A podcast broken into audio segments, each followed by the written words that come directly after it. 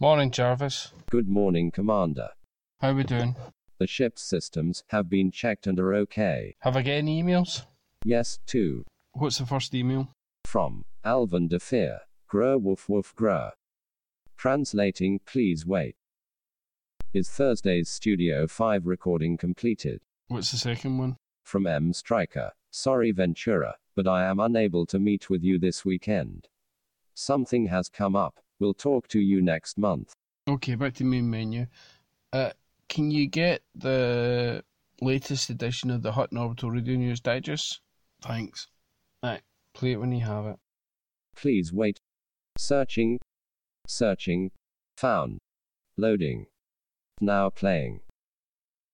In a station corridor above some unnamed moon, through one of the windows, a gas giant can be seen swirling in the far distance. A soldier creeps down a corridor, one step at a time, walking in and out of the pools of light by each window. He pauses by a glowing supply cabinet and cracks it open, eyes lighting up at the sight of a medpack and a dangerous looking piece of personal armament. He lets off an involuntary piece of Anglo Saxon expletive, totes the new weapon, checks the ammunition loadout, and heads back down the corridor. Rounding a corner, he sees a disgusting, lurching, unwashed fiend. Firing off a round from listening at the next corner, he can hear heavy breathing and footsteps. Wisely, he nicks a gel pack of road rage, of roid range inducing stimulants, rounds the corner, unleashes a barrage of weapons fire, and dives into a nearby lift. He mashes the button for level 5, takes a second for his heart rate to back down to get back down to 140 beats a minute. And as the door opens onto the studio, he hears the terrifying words. Our mics are live.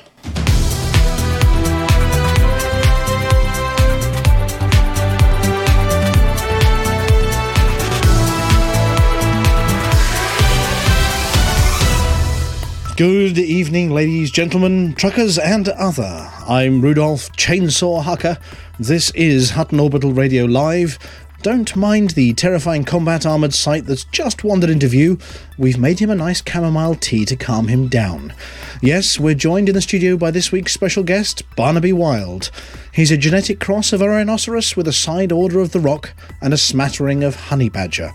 And he's decided that Studio 5 is a safe haven from the great unwashed. By the way, what did you do to Cecil? Good evening. Sorry about Cecil. Mistook him for a fiend from the pit. Was the breath toxic? Ah, well, Nurse Wyeth will have him back in shape in no time. What shape, nobody knows, but at least it will be a shape. Talking of shapes, those figures on the other seats are this week's presenters. We've got Harry the handgun Bullsack. Good evening, Rudolph. Uh, bit terrifying, isn't he? Uh, does he need to be wearing that power armor? Apparently so. He's worried about denizens from the lower levels. You can never be too careful. It's dangerous out there. Dockers, Uh, yeah, just so. We also have Amelia the Atomizer Hawk Locked and loaded. and Flossie the Pan. They're not getting past me. The news carries on, regardless of invasion by person or persons unknown, or the deletion of Galnet by the Pilots Federation. It's time for some headlines. Major General in major danger after challenging Thargoid to single combat. colourful hankies cause consternation in Avic Games. Hutton engineers the Boma meter to measure SI ick. Riverboat swan song as trucker goes trucking. Atrus wonders whether Hutton really are keeping the Thargoids at bay. Amelia's very kindly volunteered to work it all out. And Norma's taking the initiative again this week. Or is she?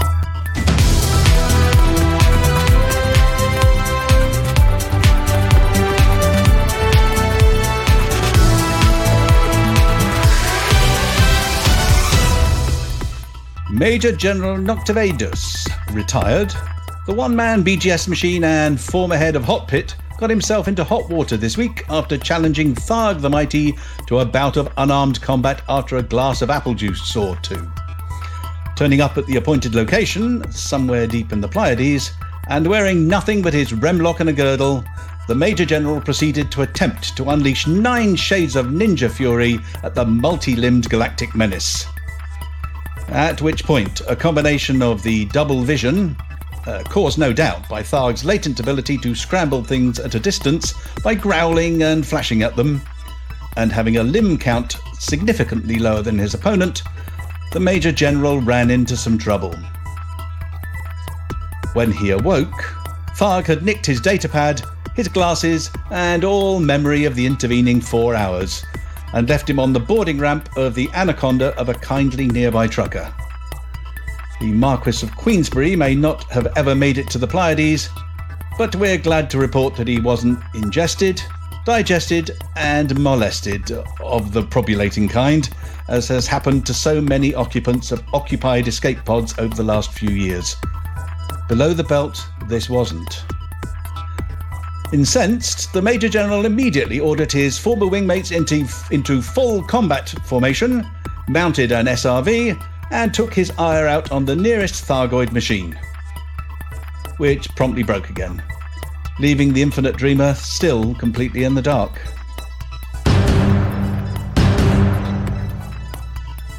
With the closing ceremony of the AVIC Games fast approaching, there have been a number of stewards' inquiries after one Hutton trucker appears to have come down with a nasty case of the clones. Yes, King Hankey of Colonia appears to have multiplied himself. With only one way to tell the Hankies apart, all five clones were promptly dipped in Universal Indicator, turning them a variety of colourful shades. Unfortunately, someone lost the colour wheel, and therefore we have absolutely no idea which one the real Hanky is. With more colour than a Morris dance, the Hankies have been put on warning that only one of them qualifies for any Special Awards for taking part. But with more of them than can be found in a fresher's bedroom in September, yes, we're talking about the flu, not the other thing, this challenge is a knotty one to be sure. Alvin would like to remind Hutton truckers that cloning is outlawed throughout the galaxy as it makes life really complicated at dinner parties, and anyone caught impersonating themselves will be given a stern stare. The kind that he gives to suspicious vegetarian sausages that appear tasty but give him bad guts.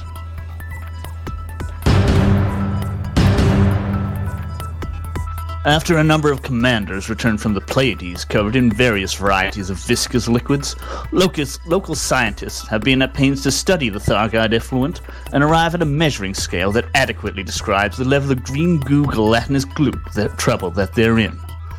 With scientific probes from Professor Palin and the xenobiologists of Canonn, in an experimental phase only, the team have had to invent their own equipment. The Vamometer, patent pending, has established a Galaxy SI unit of IC. The SI IC is defined as the amount of material at one's standard atmosphere and temperature, determined by conditions at Birmingham on Earth, that can cause nausea in under 3.3 nanoseconds, the time it takes for light to travel one meter. With airborne particles taking too long to reach the olfactory senses of even the most sniffy spaniel, Hutton scientists have postulated that the ick is actually a light-borne particle, hitching a lift on passing photons. This replaces the old imperial unit of the yak, with one yak to a hurl and nine hurls to a chunder. Using the new measurements, Hutton have determined that the sight of a scavenger emptying its stomach contents onto the floor of a Thargoid machine is approximately 2.54 ix. Caustic missiles are well over 50 ix, and the full Thargoid space station green goo explosion is a mega ick, approximately one starch in old money. There are planned tests on a number of earthbound causes of the ick particle, including the 2 a.m. doner kebab, mushy peas, and of course the ultimate ick source, one of the toilet brushes from Cubicle 3. Any commanders volunteering to take part in ick testing are required to have a strong constitution, inoculations against mods, and of course, comprehensive life insurance. Commander Brett Riverboat, Hutton's biggest tosser and proprietor of the Hutton Zero G non pineapples allowed pizza emporium, has announced that he'll be hanging up his chef's hat and taking up an entirely more reputable career in the near future. Yes, Mr. River, Riverboat has applied to be a big wig, big rig trucker. He's taken an intensive course in CB banter, Ginster's pike scoffing with one hand, big tail swings, and of course, that ever truckerish ability to leave a copy of the Sol newspaper on the dashboard, open at the page with the scantily clad model. Of course, at Hutton, we don't pass judgment on ships with their bulkheads on shore, but you know, there are some sensitive types out there, and we wouldn't want to fall foul of the censors. Good evening, truckers. Atris 5060 here with some ever so lovely news from the Thargoids. We broke them again. They've buggered off. They're nowhere to be seen, and it's more than a little coincidental that it's the same week that we broke their computer. That's the last time Tharg invites one of our interns around to look at his hard drive as it's going a little slow. You should see the images he keeps on it. Scandalous stuff.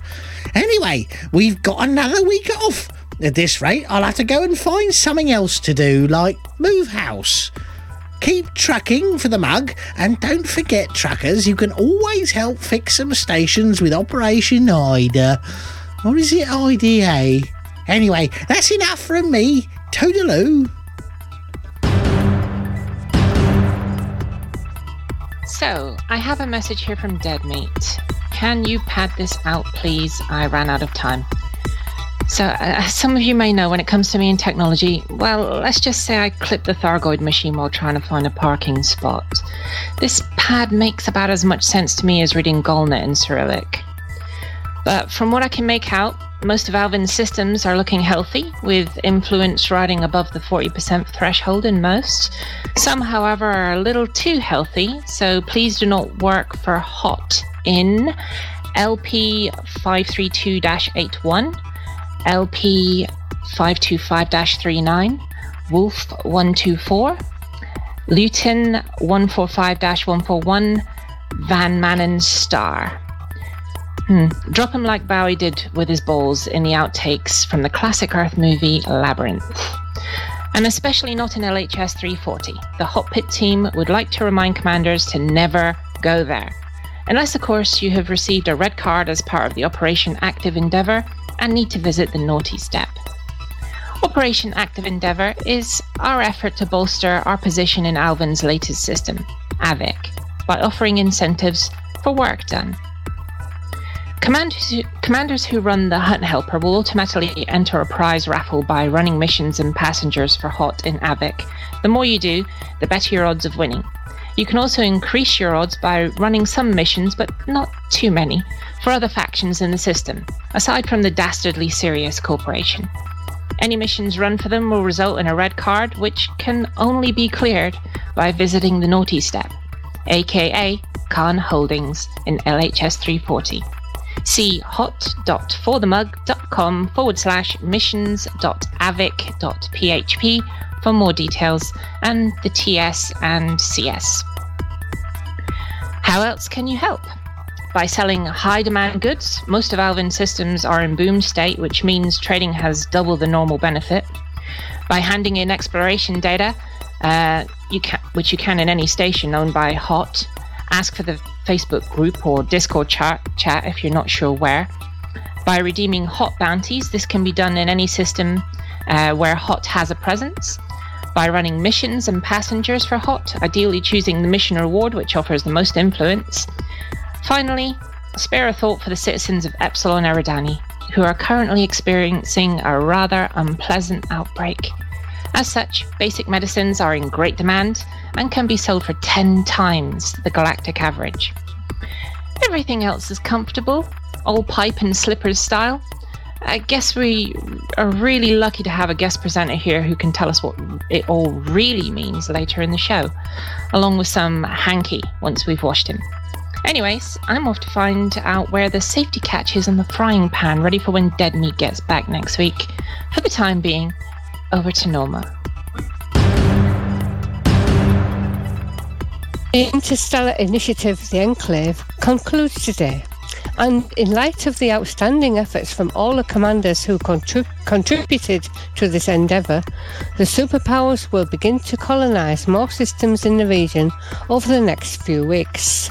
More later.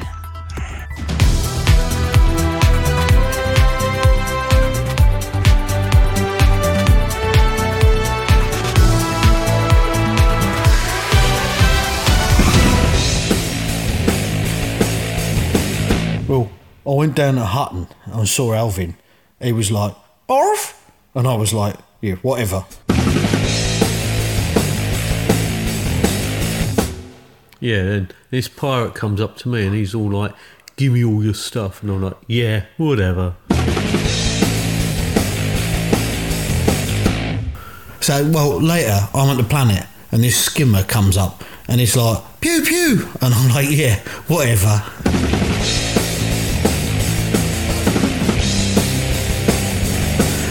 This is my faction state or whatever. Yeah. And this is your faction state of whatever.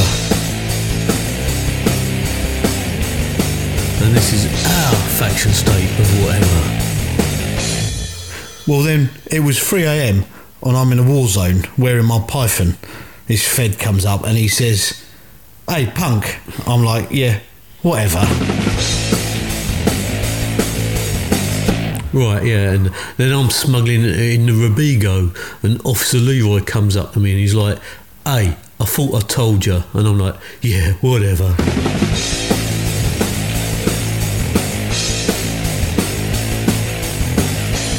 Well, then up comes Simuth. I'm like, yo, Simuth, what's up? He's like, nothing. And I'm like, that's cool. This is my faction state of whatever. And this is our Hutton faction of whatever. Yeah.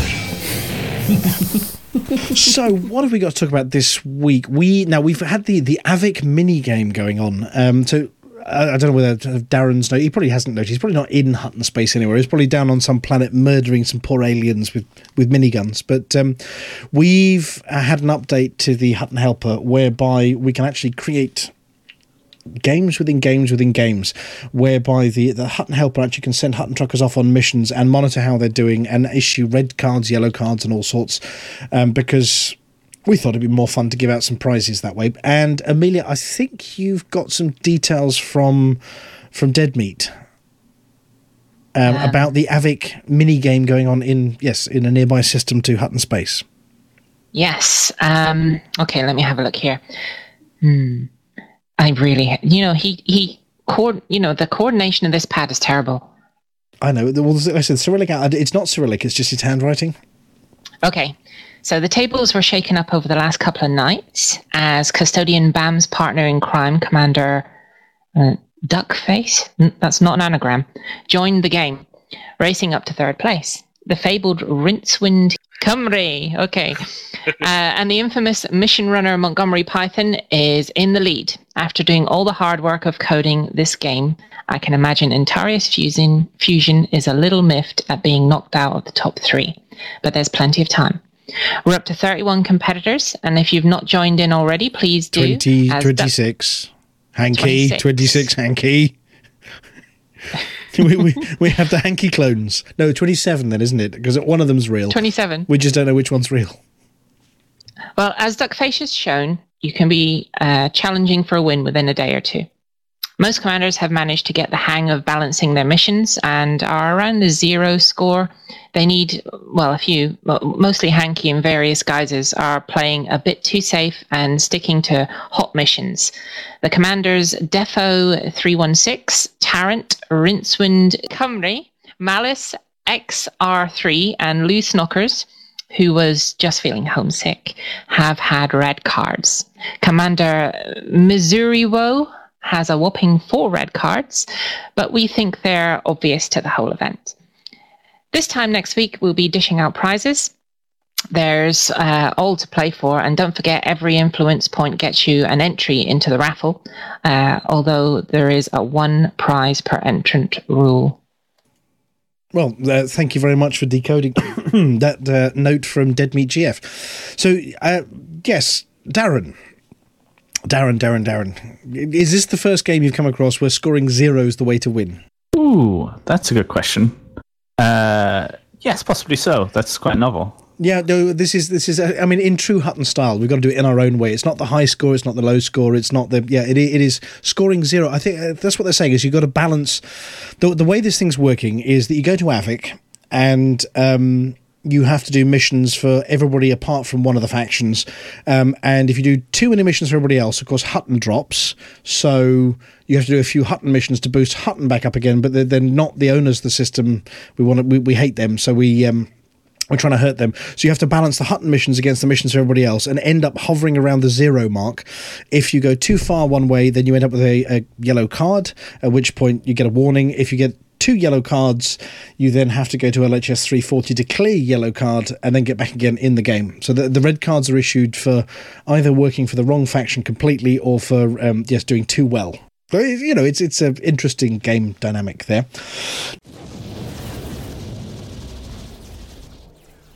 Good evening. This is Rex Bottoms, Hutton's newly appointed war reporter, coming at you live from a wise 08550714. Simoof, cut it out. Someone will see you. Sorry. The Hutton orbital truckers have been engaged in a pitched battle for the last week against one of the minor factions here, and it looks like the tide is finally turning. Before I give you all an update on the ongoing battle, we have an audio snippet from earlier in the week, talking to members of both sides about what started this conflict. I'm joined here in the studio by representatives from both sides in this rapidly escalating conflict. Good evening, gentlemen. Yeah, all right.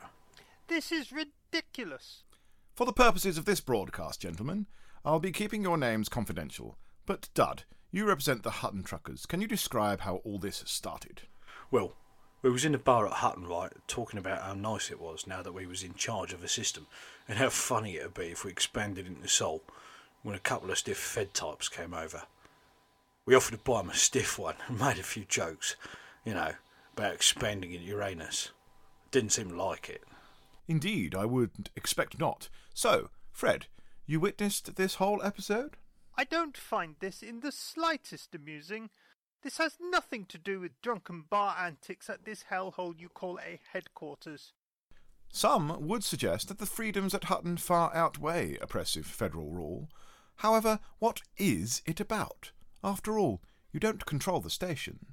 Hutton and their ownership of the Alpha Centauri system present a visible threat to the local area and as such should be prevented from expanding their ludicrous operations elsewhere.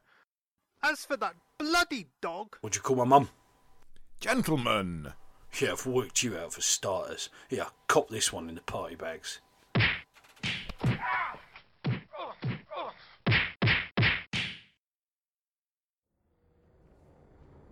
As you heard there, this fight is serious. Deadly serious. Hutton's executive commander Alvin DeFeer issued orders that in retribution for perceived insults, all truckers were to descend on WISE 08550714 and launch a full-scale assault. The minor federal faction, backed as we understand it by the notorious mug denier Ben Ryder, brought some heavy federal hardware to the party. Warning, capital class signature detected. Commanders Marshall, Puppy, and BGT have commanded wings of truckers, attacking at every opportunity and driving capital ship after capital ship away for repairs. Only a handful of Pilots Federation commanders have joined the federal efforts, including at one point Fazarina Van Castar and Commander Snuffler. Though this reporter has been led to believe that it was all a big misunderstanding and they clicked the wrong button. Under attack. Oh dear, we seem to have drawn some fire from federal forces.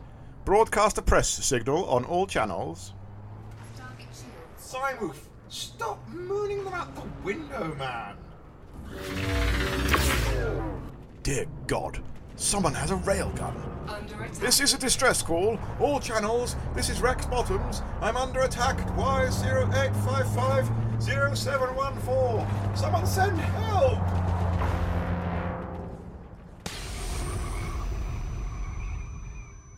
Now, talking of game dynamics, I'm going to blame you. 100% you. I lost four hours of my Sunday to you, sir. You, did you lose four hours, or did you improve those four hours over anything else you would have Well, done? in no, I started something, and then four hours later, I looked up and went, "Oh my god, that's the time!" Um, oh, I, I've a million things I was supposed to do. Yeah. So for the last few years, you've been working on a project. Uh, which we've installed over in the Hutton Games Room. Would you like to introduce this project now that it is sort of public and live and people can go and get it for themselves as well?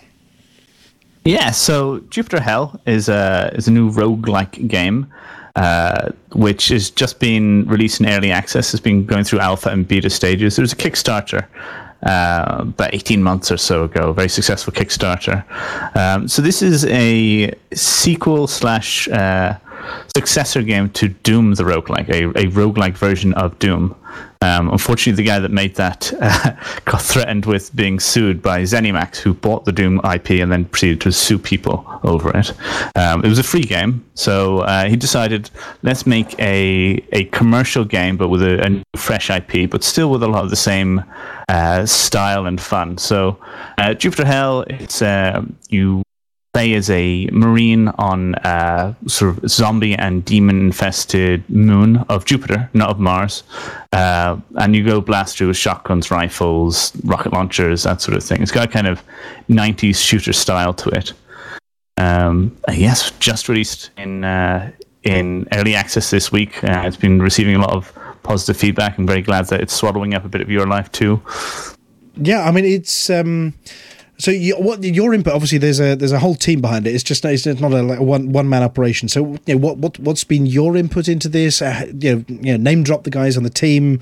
Um, so who's behind it, and um, you know, what's what's been your contribution so far? So Kornel Kisielewicz is the uh, is the main developer behind it, um, and he is a team of about six of us. Uh, so Kornel is the main developer. He created the engine behind it. He created the original Doom the Roguelike all on his own, um, and he's been working on this for about five years now.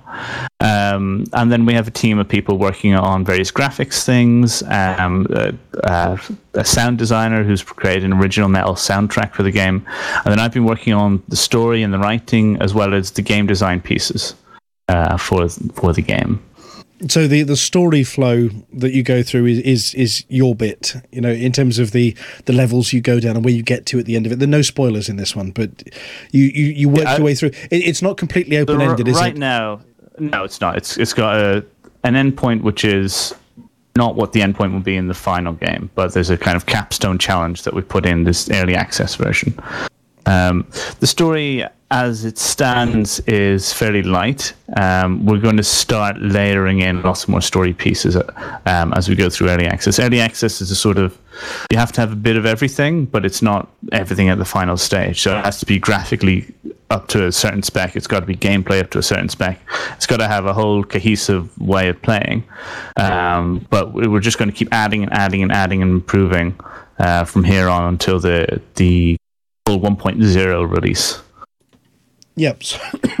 So, for uh, for those obviously who've not played uh, roguelikes in the past, um, I mean, I remember, um, and we, we're talking back on sort of you know ASCII screened um, computers back on old five and a quarter inch floppy drive um, old computers. You know, where, where you where you you dropped into a procedurally generated environment where, as you walk around, it reveals the room to you and the exits in the room to other rooms, and you can pick up things on the floor. So at the time, it was sort of a you, you could pick up a, a sword or a better sword or a potion or a, um, some armor and and you sort of just kept going, and kept going, and when you died, that was it. You were dead. It, it was permadeath, I think, is the phrase you use in rogue circles.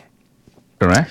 Um, and then you had to start over again. You had to see how far you could get before you ended up being murdered by goblins or kobolds or something in, in the game. Kobolds being the letter K, I think, at the time. Um, so Jupiter Hell follows all those things, and every time you play, of course, the computer rewrites all the levels. You never play the same level twice. So, Um, the, you I mean, but the, the, the base environment, you know, that the level you're on in terms of the, the look and feel, you know, whether it's in a spaceport or it's in a, a cavern somewhere, those are sort of predetermined level styles. But then within that, the rooms could be laid out anyway. As Correct. as- There's yeah. like different generators for different areas. You've got like a, a space station aesthetic, and but there'll be lots of different configurations. But then you'll go through a kind of a mining colony aesthetic, and then that's got different graphics and also different layout types. The mining areas a bit more open. Um, and you've got some, you've got some side ambushed. missions as well. You can you can you can actually decide you want to go down this way or that way, and you can sort of branch off into side missions too, can't you? They're not they're not missions Yeah. like you have to accept something, but you go into side areas which you can complete for extra achievements and that kind of thing. So I- Yeah, I mean, the main as- thing with them yeah. is that they're they're harder. Uh, they're generally much tougher, but they've got some much cooler rewards. So there's a bit of I died. risk I've died taking. so many times, and um, so obviously being not like the so the original Rogue stuff, which was um, like a um, a fantasy dungeon romp. This is very much a sci-fi equivalent of it. So you've got you've got guns. And you've got you know grenades you can throw, so you you got damage at, at range, um, and it's turn based, isn't it? So you know you, you make your move, they make their move, um, and the monsters wander around the area. They don't stay put. They actually wander around and try and they don't try and find you, but they certainly um, sneak up on you a bit. Yeah, once they detect you, and some of them have better, detection ranges than others, uh, they'll then try and, and head for you. Um, yeah, it's turn based, like you say. So uh, it- it's been quite interesting actually seeing the game getting played by a wider public, and some people have been remarking on um, how innovative the time system is. Like when you move, everything else moves. It's um, it's quite funny because we've had this time system for like forty years in this genre, but a lot of people haven't encountered the roguelike genre before, and, and this is quite new to them. The Well, it means you it means you can play quite strategically because obviously you can actually just stop, don't touch the keyboard, and think about your next move, or you can run through it like a loony, blasting everything as if you were in almost, you know, a, um, a real time game. You can go nuts in it and run around, but you're going to die really quickly. But you can stop and think about your next move. You know, what what armor should I put on, or what um, stimulant should I use, or whatever in the game, so that you can think a little strategically. Yeah, so this is, I think, what I love about roguelikes best is that you choose the pace at which you play. You can rush through things, and, and you know, especially when it's easier areas or you're going through more empty areas, you can rush through things, um, and it can take almost no time. Um, and when you're really good at a game, you know, you learn to just really rush through things very quickly because you become so expert at playing. But then when you see something threatening and you know you need to stop and think, you can stop and think and go and make a cup of tea and, and really think about what you're going to do to get through what could be a very tricky challenge that needs some careful Yeah, movement. because of the, the randomization of the pickups that you get. I mean, you know, you, you may be wandering around, you know, in- in your underpants basically with no armor, and you're thinking, okay, I, yeah, I know there's some bad guys here somewhere, and they're going to catch me, and I know I've got, you know, not much to defend myself. What am I going to do next? So, um, yeah, I, I've really, really enjoyed it, and I'm not just blowing smoke up your what's it on that one. I, I, I did lose four hours on Sunday, and it is it has a real retro feel to it, and the voice work. Now, special credit for the voice work on this one. Um, I would say if it had a rating, an age rating on the game, you can turn off the foul language, but we don't like doing that, do we? So you can turn it right up to yes, sweary levels. Um, the Uh-huh. voice the voice work's done by a, a professional or one of the team, or I mean, there probably are professionals as well. But you know what I mean? It's it's um, so the the voice is Mark Meer, who did Commander Shepard in um, what's that big space station game called? I I couldn't possibly tell you. Uh, big space RPG. Oh man, why am I getting blocked on that? Um, It'll come back to you really big.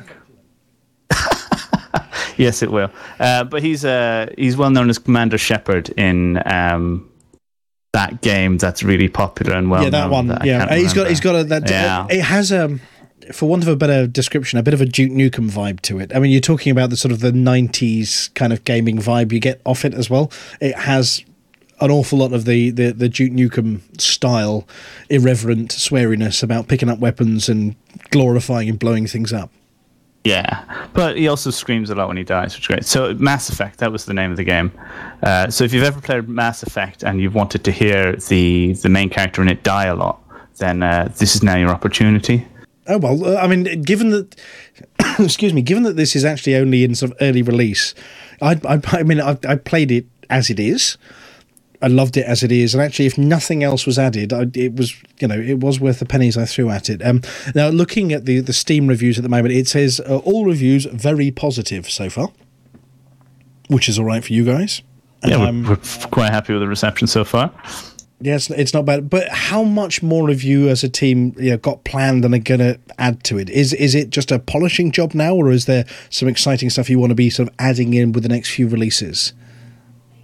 So there's a lot more gameplay content to be to be just layered on and layered on. We got we got a, like a really smooth, uh, sort of chunky, basic gameplay thing. It's very fast to play, but you still got lots of tactical options within that. But it's about layering on more and more tactical options. Um, particular, uh, there's lots more weapons we want to add, more exotic weapons. So oh, see, that was that was like- one of the questions. Yeah, because at, at the moment, um, I think you you've got five or six different choices. You know, you, you, your good old fashioned chain guns and chainsaws through to uh, the odd the odd pistol and rifle. I think. Yeah, and we're going to get energy weapons and lightning weapons and things like that. Oh, you see, that, Um, that was right now. preempted exactly what I was going to ask there. Yeah, when am I going to get my portable beam laser? Yeah, that's that's definitely coming, and uh, more versions of the current weapons. So you can find already in the game like ones with special abilities, but we want to again. The more, the nice thing about like a procedural content game, um, and like, Frontier's gone through, or Elite Four has gone through this. Elite Dangerous, they call it Elite Four anymore. Um, you know, the more tweaks you add, like the, the more like little variations you add, it just, it goes on top of everything. So if you remember the early days, like the, the planets in Elite Dangerous could look fairly samey. But the more and more they, they added on, like added more crater types, added more ravines and stuff, uh, the more variety you got in all the content that was in the game. And it's going to be the same with Jupiter Hell. The more we add the different uh, weapon mods and different things like that, the more enemies will end up having different statuses and things attached to them. Uh, things will get more complex, more tactically interesting, um, and much harder as well. If you enjoy dying, there's going to be a Uh, lot t- more of talking that. of uh, talking of being harder, obviously I've I've played the game on easy because you know I'm I'm terrified by such things. But I, I I played it on easy. I spent quite a few hours doing it, and you can get through. You know, and play it through on easy, and then it unlocks some alternative modes for the game as well. So you, you, you know, it isn't just you're going to crank up the difficulty. There are different different play modes as well, where you get fewer weapon slots, or you you're only allowed to use a shotgun to run around. At, at the moment, I've tried one of them and died horribly, really, really quickly, a lot. Um, but you, you can, as you as you sort of complete it once through, it it doesn't just unlock sort of more difficulty; it also unlocks different ways of playing the game as well. Yeah, it's all about having that um, variety, especially if you if you master the base game. There's always going to be more challenges for you to have. Oh, it, well, it sounds fantastic, and, and you know, thanks very much for all the work on it. I know we, we saw it at the ECM event. What was it, two ECMs ago, over in um, the southeast? Yeah, that was, think- that was the alpha of it. Yeah. Yeah, and it, it's come on a long way since then as well. So, um, and now if somebody was interested in, in getting you know their own copy to, to play while flying to Hutton Orbital, you know that it, it's an hour, twenty three minutes and forty five seconds or something like that these days, um, which is plenty for a good game of this. Um, where might they find it? Well, they can go to jupiterhell.com for sort of all sorts of info and trailers and so on. Uh, but you can go straight to Steam, buy it on Steam, or um, GOG.com. Uh, we're also on there. Okay, well, you know, thank you very much. Now, hopefully, you're going to hang around for a bit more of the show. Important message from Code. Are you the kind of commander that likes drowning kittens? You are a pirate. Do you leave the toilet seat up after every piss? You are a pirate. You drive a Fer-de-Lance and refuse to use your indicators? You are a pirate. Do you have an eye patch on both eyes? You are a pirate. We're the code and we're recruiting for your sort. Help ruin someone's afternoon and join the code. Yar. Yar har fiddle-dee-dee. Being a pirate is. Do what you want cause a pirate is free. You are a pirate. I'm ready. Hot Pits Report.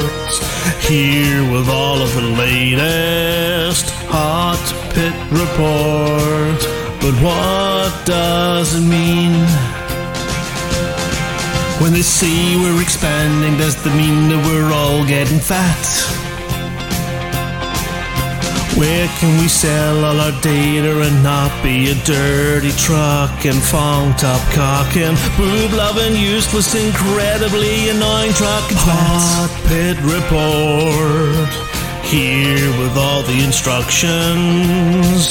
Hot Pit Report. It's time for the Hot Pit Reports. So, Amelia. So, Mr. Barnaby Wild, what on earth does it all mean? That would be telling. it would be very, very telling. Well, this is this is your test about um, yes how much attention you were paying during the news. so, every week we have a little bit during the news where um, Dead Meat or, or Dead Meat Stand In tells us what we're supposed to be doing and what we're not supposed to be doing. And we, we can talk about um, some of the systems. Now, we're going to give you some leading questions here to see how much in depth knowledge you've got all about um, Uh-huh. playing the BGS. Yes, sure. So in LP 53281, 52539, Wolf 124, Luyten 145, 141, and Van Maanen's Star, Hutton has far too much influence. And we might want to take it down a little bit. How might a commander take it down a little bit? Uh, they could adjust their belt settings. Yep. Be like Bowie. Yeah, we, we could do that, yes. Um, or maybe they could work for some of the other factions a little bit. Yes, of course. Yes, that's what I was about to say. Yes. And so, if a commander was coming in with, let's say, I don't know, 200 million credits worth of data, we wouldn't advise they go to these places, but they might want to go to some of the other ones. So, They might. when dropping your data, what's the most important thing to remember? Uh, pick it back up again. Yep, well, you can, you could do that, or you always insert it into something we have rather than something we don't have. it's littering, right? Don't Yeah. just dropping things everywhere. Don't, don't, don't, yeah, don't drop a big load all over the place because that just makes a mess. Um, and if you want to do bounty hunting and pew pew, you can do that um, as long as you get the right kind of bounties and hand them in at anywhere except those places. But yes, whatever don't you- get the dark bounties. They, they don't taste as nice. No, no, no, no. Dark bounties are no good. And in fact, I'm not a fan of bounty anyway. Too much coconut. And Oh, uh, like oh, okay. We we have a dissenter in the camp. Flossie, you like the coconut? I do, yes. Okay. Do you put the lime in it? Lime? You put the lime in the coconut. You would you- the lime on a bounty bar. Lime? A lime and bounty bar. Mm. No. chocolate lime and bound uh, coconut. See, there's Either milk chocolate or dark chocolate. Is this where we are? We'll be doing biscuit reviews next. you know they've they've been they, they've been canned. They're not allowed anymore. They've been banned throughout the galaxy. Um, okay. All right, chocolate bars then. Now, we- one You're really Lord of North of Yeah. Galaxy. one really I important love one. chocolate bars. What about Colonia? Now, Darren, have you ever been to Colonia? I have not. You you you have not. Have you ever met King Hanky? Uh, only in my dreams. I'm not sure those were dreams unless they were cheese inspired ones.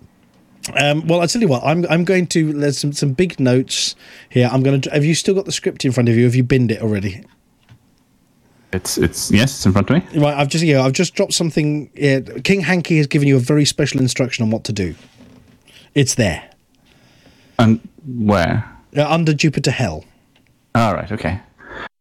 Instructions. Am I supposed to say this? Well, yeah, yeah, to tell everybody what they need to do in in in Colonia, even though you've never been there. Okay. No, so we want you to sing it. in Welsh. Instructions. Work in, In Tir opera only, please. Uh, Tir only. What's that mean? Oh, Tir Tir is a system that we own over in Colonia. All right. All right. So the system of Tir, I know what I'm talking about. Yep, definitely. So uh, missions and passenger missions in Tir only. So Tir is uh, the place to go. Um, Bounty Hut in Ael Procul Centauri. Is that a real place? Yeah, that, that is that is the site of Hutton Moon and Fort Ah. and Fort Mug. So go bounty hunting there or in uh, Dorizo, uh, but hand in at Tir. Buy low, sell high. That's just the obvious, right? Um, exploration, if you've got any exploration credits, they can be cashed in at Tir in uh, Dolar Deport only. That's supposed to say depot. Uh, D- D- Dola Depot, yes. Yes, yes, very, very expert here. Yes, um, um, and please keep up the great work. And remember, if in doubt, post a message to King Hanky regarding any data drops. Okay. Well, thank you very much there, Darren, and um, thank you very much for. Um... Hutton Orbital Pizza. Because takeaway is a dish best served cold. When the universe is in trouble, bug infestations in the bubble, your home station's burned rubble. What on earth can we do now? Interstellar initiatives. Let Flossie tell you what it is. Then you can get involved with this. You should listen to what Flossie says. Interstellar initiatives. Flossie tells us what she thinks it is. Then you can get involved with this. Now you should listen to what Flossie says. Hello, Flossie here with this week's Interstellar Initiatives news. This week, the Enclave has concluded. Starting from today, the following will occur. In light of the outstanding efforts from all the commanders who contributed to this endeavour, the superpowers will begin to colonise more systems in the region over the next few weeks. A newly appointed engineer, Chloe Sedesi, will be located in the planetary port at Cinder Dock in Witchhead Sector DL-Y D17. She will be offering upgrades on frameshift drives and thrusters. Just like the engineers in Colonia, Chloe's abilities to engineer modules will increase the more commanders employ her services. A tech broker and a material trader will be bringing their services to the planetary ports in Bray Landing, Witchhead sector LC-V C2-9, and Vatchet Hub, Witchhead sector EB-X C1-7. This concludes the enclave, and with it comes a new broker recipe. Commanders across the galaxy will be able to create a unique Thargoid interceptor bobblehead. You'll only need to create one if you take the required materials to a human tech broker to unlock it. The unique bobblehead will be available in your livery across any of your ships. The next CG is expected to start next Thursday, the 15th of August. And that's this week's Interstellar Initiatives news. Well, thank you very much, Commander Flossie. Now, I do have a button here that says. Oh, here we go. Let's see if this one works. It's the outro. That's what Bossy says. Greetings, Commanders. Looking for a good time while you let your boosters cool? Wanting a place that doesn't judge you, where you can meet like-minded commanders and share tips? Where you can shake your boot into the early hours and wear glitter on your face? Then Crash Landing Bay 69 is for you, the hottest dance club. Well, only dance club on Hutton Orbital. Open 24 hours for your boogie needs. Entry fee is a wink. Tell them Crash sent you, you'll get more than a free drink.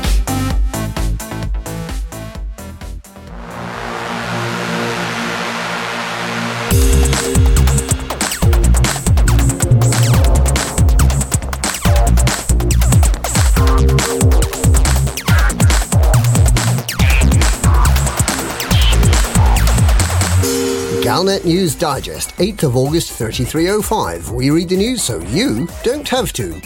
In this week's news, Palin parting from the Pleiades creates enclave opening for Chloe. King of the Fairies remains a free church. Lave sees the bright side of Alliance Festival. Galnet Gossip gets the chop. Palin parting from the Pleiades creates enclave opening for Chloe.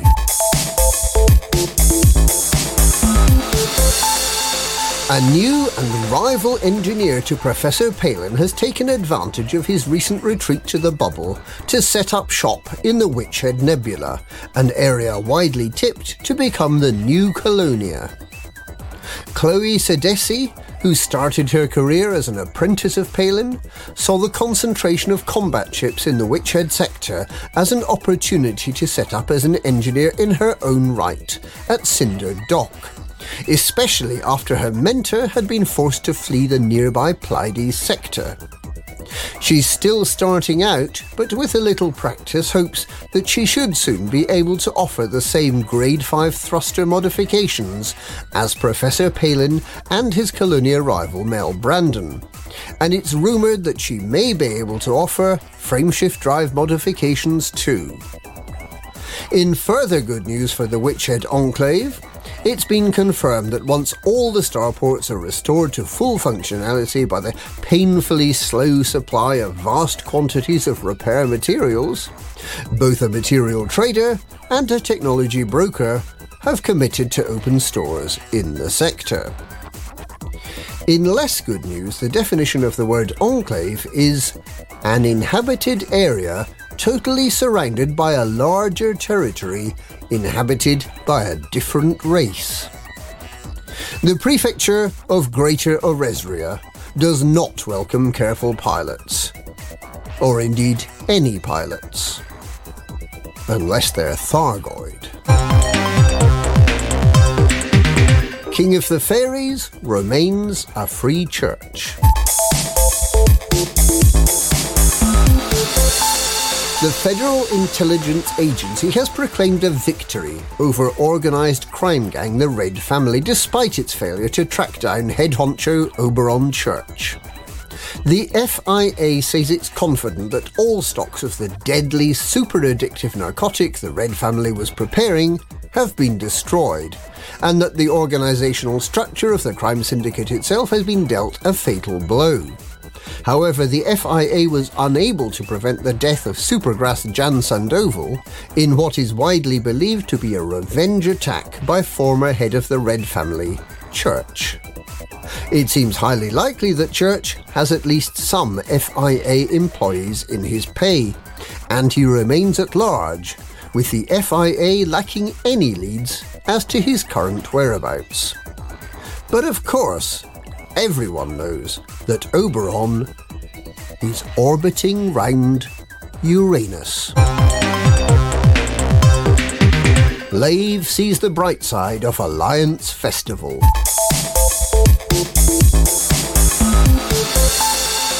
Citizens of the Lave system, which last week played host to the Alliance Festival of Culture, have been treated to a long speech by Alan Stroud, the commander of Lave Station.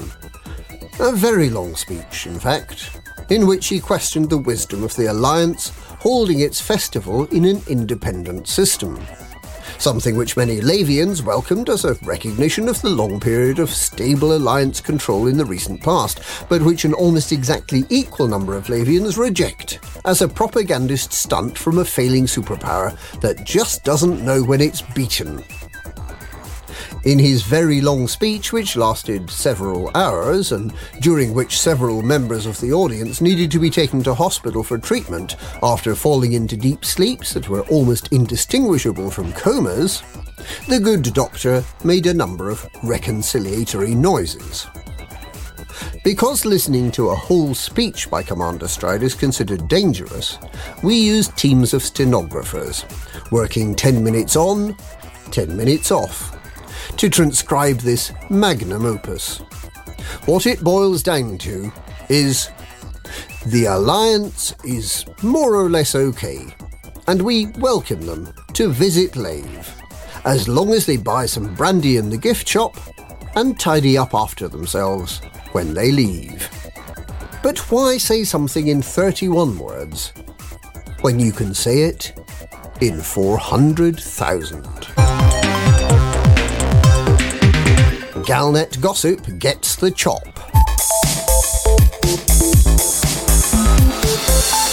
The editor in chief of Galnet, Ernest Plonkerton, has announced that Galnet intends to move up market with fewer gossip stories and more hard facts about the galaxy. Gone will be the long involved stories about ambassadors nearly marrying princesses, and about alliance presidents murdering rivals. And in will come hard facts about new types of spaceship being sold in the galaxy, and details of appeals for assistance hauling goods, and fighting Thargoids. What is not yet clear is how this will affect Galnet's publication schedule. When it first started, Galnet issued two or three stories every day. In recent months, this has decreased to roughly four stories per week. If it is now restricting itself to publishing only when new ships get released, we may find that Galnet has effectively become a quarterly publication. Galnet News Digest looks forward to being able to analyse every Galnet article in exquisite detail over a 13 week news cycle. It should be almost as exciting as a speech by Commander Stroud. And that's this week's Galnet News. Galnet News, we read the news so you don't have to.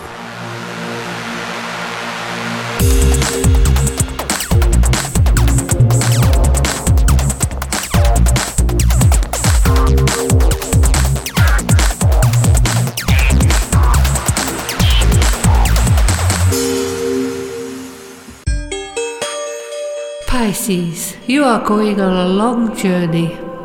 Everyone told you mate to Hutton was a bad idea, but you're independent and don't take orders. Now it looks like your cargo is full of flies and rotten meat. But luck is on your side. You can always sell it to McThargoids for a small profit. So, a good week all in all. Ding diddly io, ring diddly io. Oh lad, I don't know where you been, but I see you brought cheese fries. Now you're a trucker. All you gotta do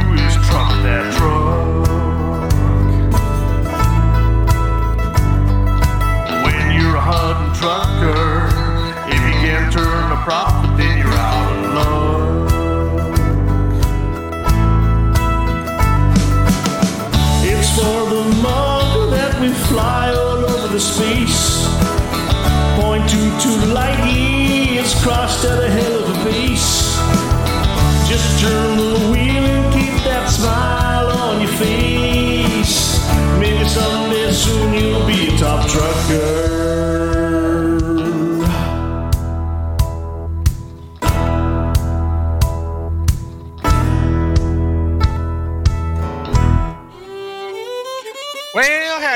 howdy. This old buck naked spokesman for Lakon Spaceways. Back again for this week's Hut Top Trucker. How do we keep up with your shenanigans while you tool around in the Milky Way?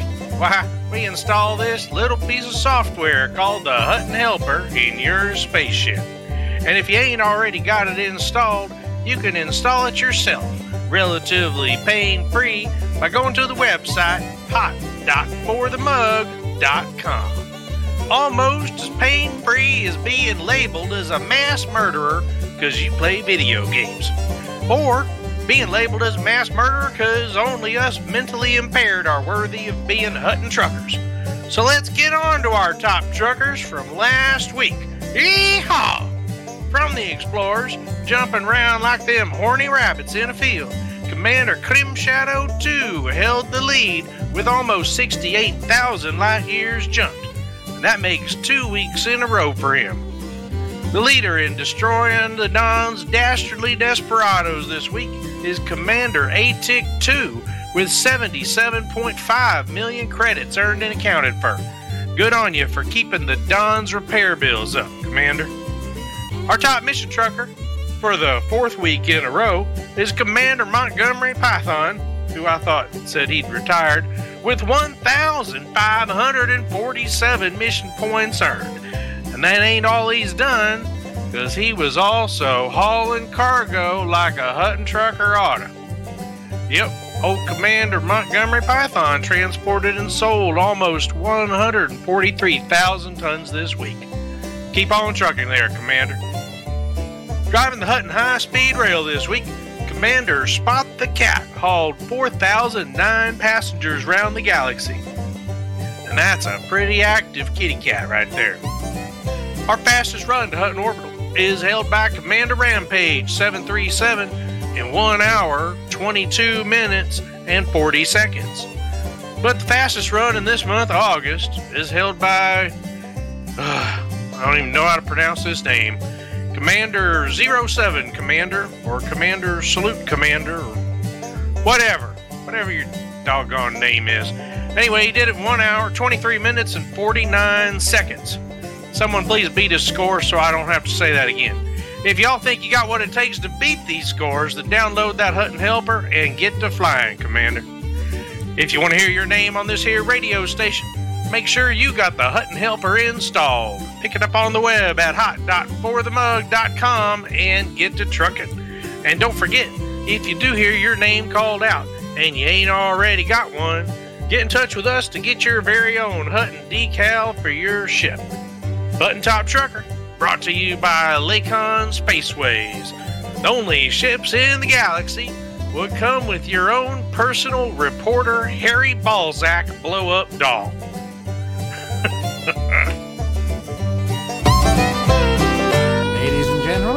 That's the end of the show. Everybody's buggered off now, so why don't you bugger off too?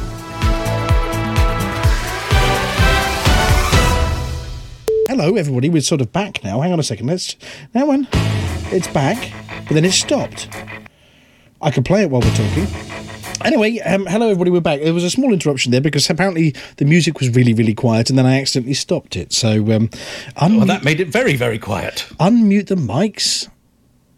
Now, you see, I'm getting messages left, right, and centre while I'm trying to mash buttons. And I, I had a minor computer incident earlier where all the sound levels messed up and everything, and that was all my fault. And then we went live, and then they were still messed up, and then I pushed buttons, and it got worse. But it said on my screen, you see, there were six minutes remaining, which was probably foolish for the time warp. But hello, everybody, we're back. The usual chaos. Hey ho. Uh, hopefully you can hear everything now. Let's just let's just check. Can can everybody hear? Let me just check. If I play the time warp again, is that coming out, or is that really really quiet again? They're not talking to me. Time is fleeting. No, it's gone again now. Oh well, if the music's quiet, I'll deal with it later. Racing up to third place, the fabled Rincewind Himru. Did I pronounce that right? Whole second spot. Rincewind Cymru. It's Cymru? company. Cymru. Okay. The commanders Defo 316, Tarrant, Rincewind, Cymru, C- Cymru, Cymru. Cymru, Malice. You just have to start with the cum. No, yeah, yeah, yeah. It- don't worry. It, it took, it took Buck about three years to get that right. Cymru, Rincewind, Cymru, Malice,